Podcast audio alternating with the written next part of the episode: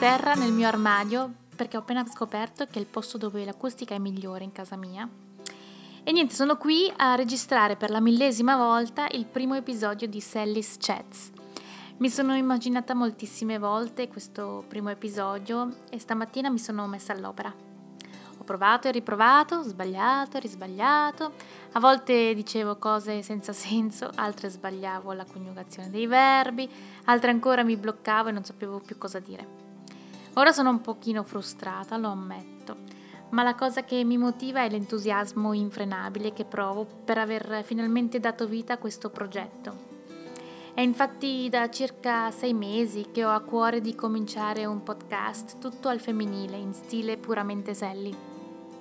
I dubbi mi hanno bloccata fino ad adesso Continuavo a pensare che nessuno avrebbe ascoltato il podcast, che non sono brava a parlare, che mi manca il talento per un progetto così grande. Ma anno nuovo, coraggio nuovo, giusto? E così ieri sera mi sono messa al computer e ho iniziato a pianificare diversi episodi. Per spiegarvi di cosa tratta questo podcast vorrei descrivervi una situazione. Immaginatevi di andare in un caffè molto molto carino con una migliore amica e sedervi su una poltrona molto comoda e bere un tè e un caffè e chiacchierare come se non ci fosse un domani.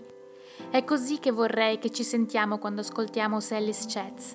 Sono conversazioni tra donne e sono chiacchierate. Si parla del più e del meno, si parla della vita, degli ostacoli, delle paure, delle gioie, dei dolori il mio desiderio è quello che ognuna di noi possa essere ispirata e motivata per la propria vita ascoltando Sally's Chats e che chissà possano nascere nuove amicizie, tutto è possibile d'altronde.